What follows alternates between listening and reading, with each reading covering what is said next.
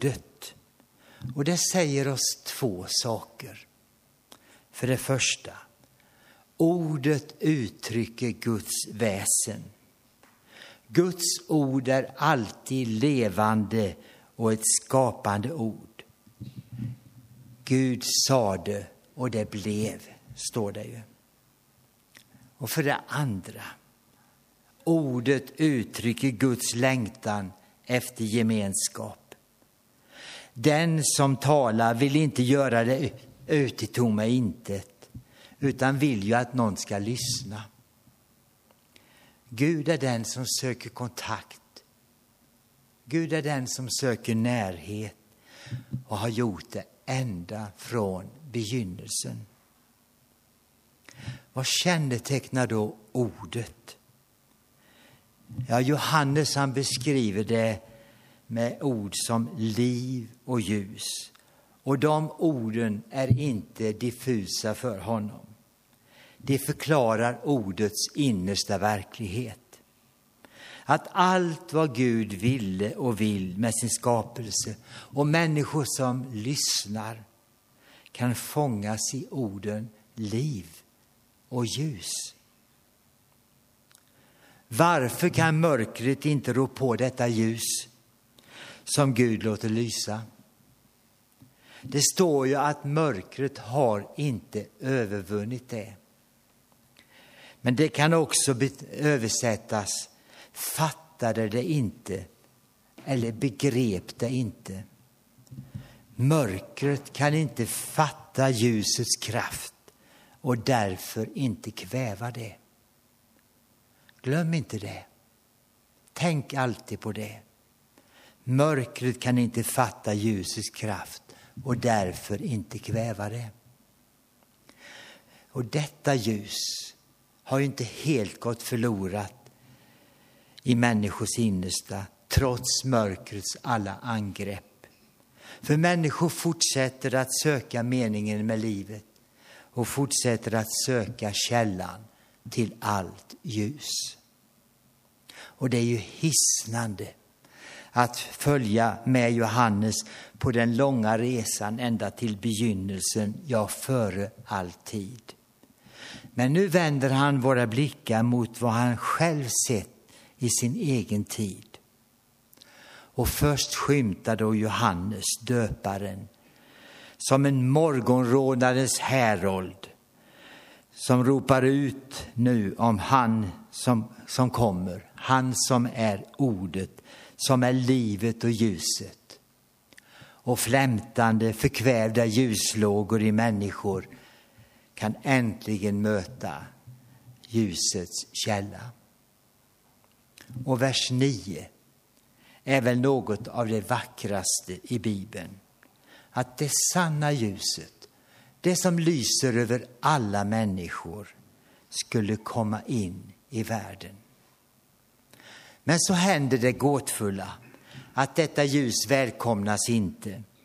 Inte ens av det folk som likt fackelbärarna inför de olympiska spelen har fört ljuset genom tid till tid.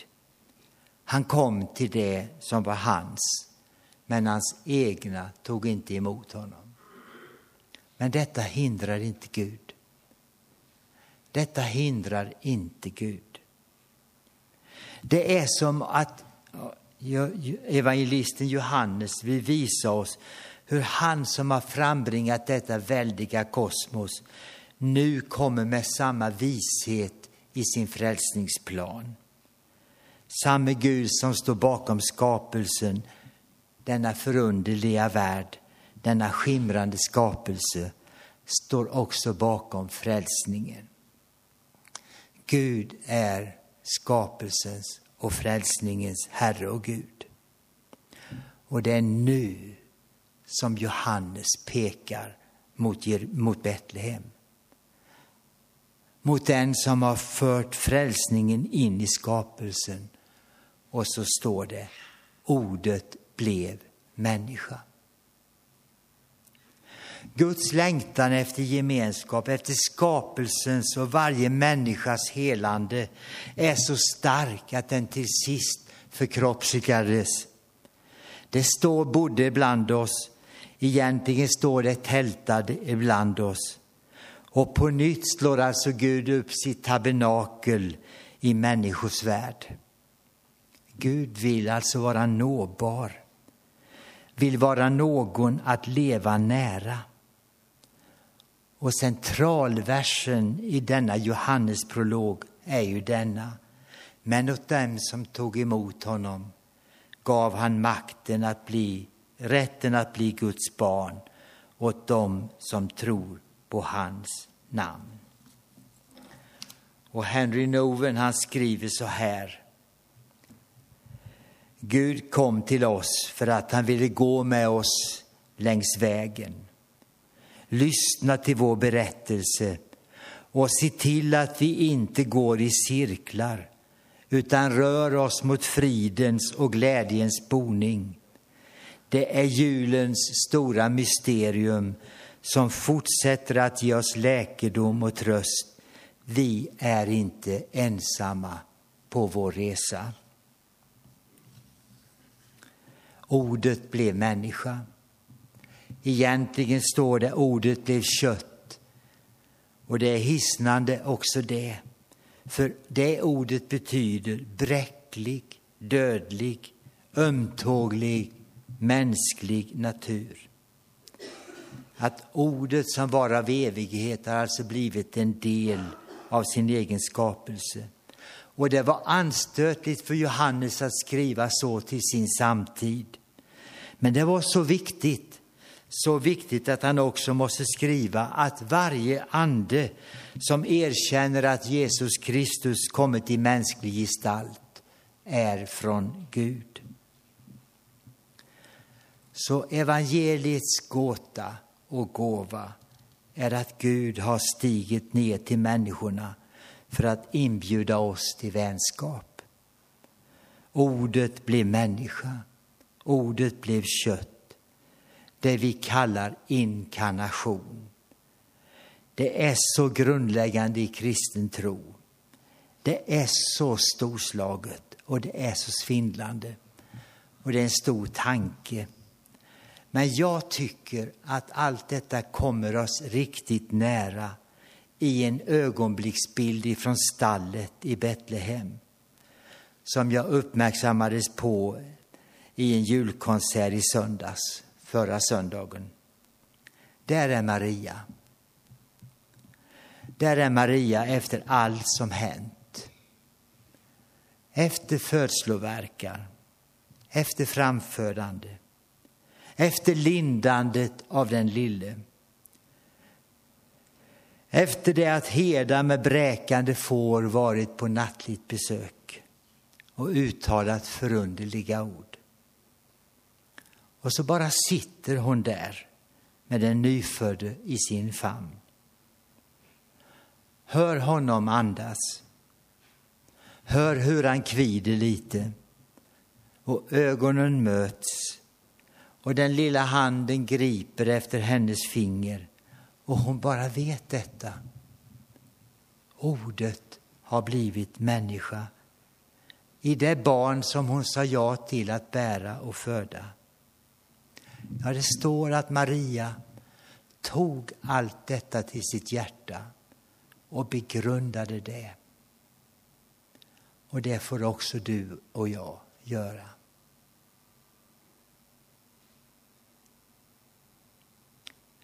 Tack gode Gud för att ditt ord är liv och det är ljus. Och tack än en gång för att ljuset lyser i mörkret och mörkret har inte övervunnit det. Amen.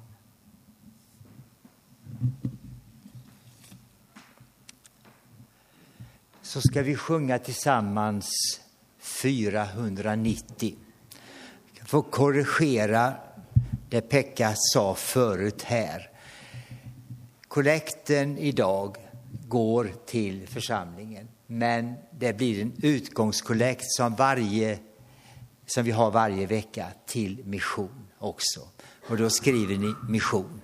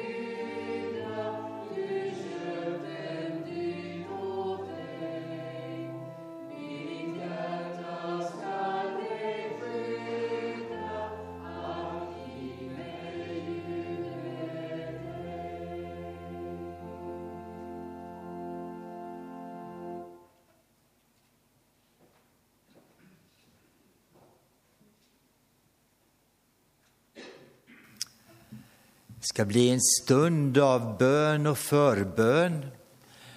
Och vi ska inte minst tänka på detta med alla människor som lever under martyrium. Och vi får en introduktion till det. Men Roman, du ska ge oss en ytterligare liten missionshälsning. Varsågod.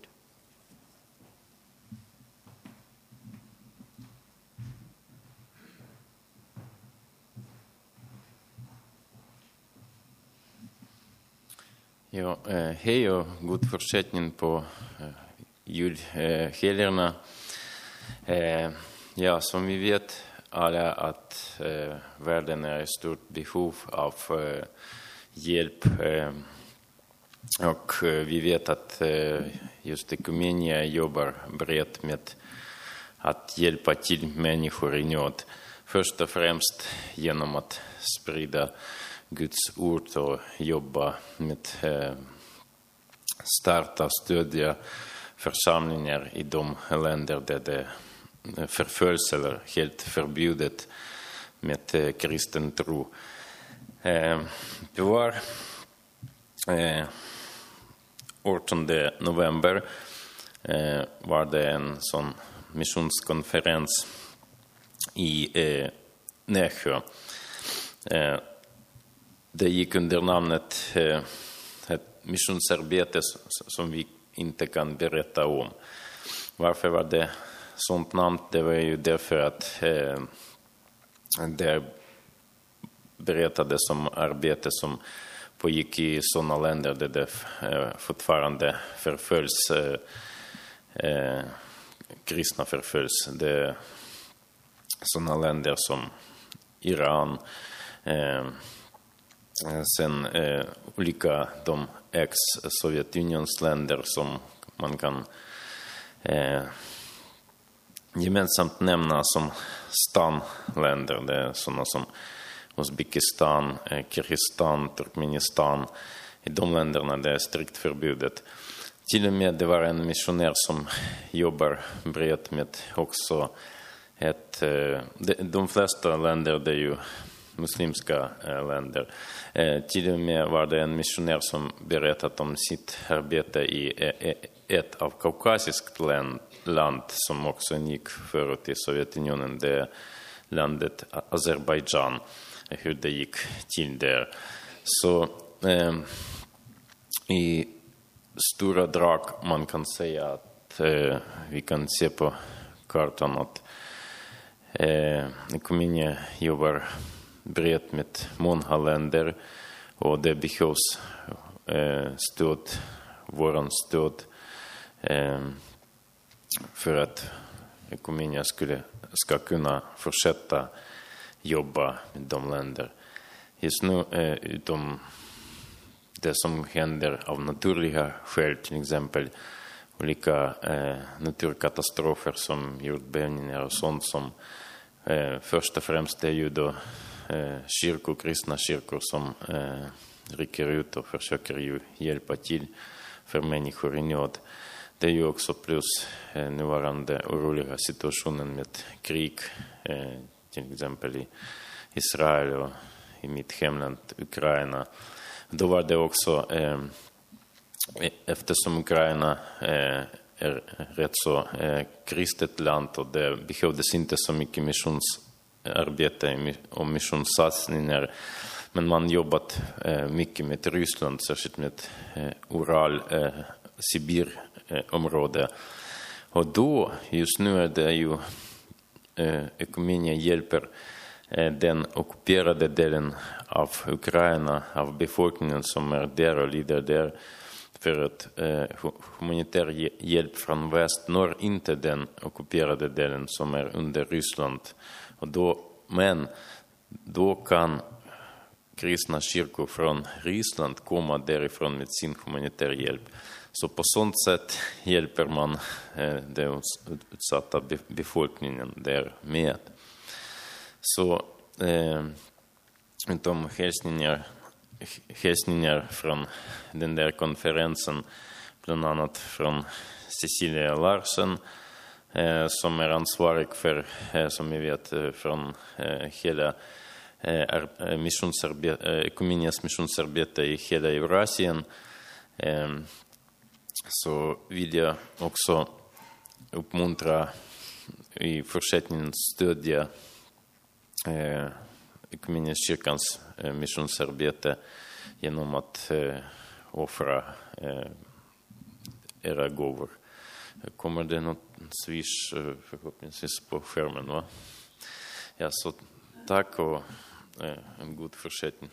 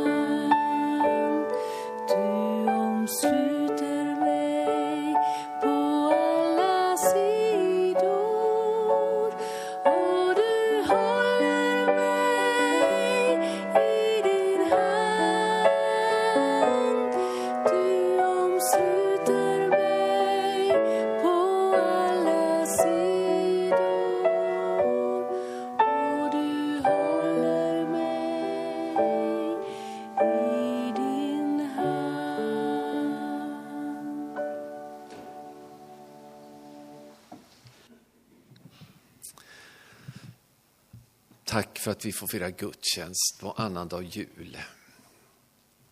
Tack för budskapet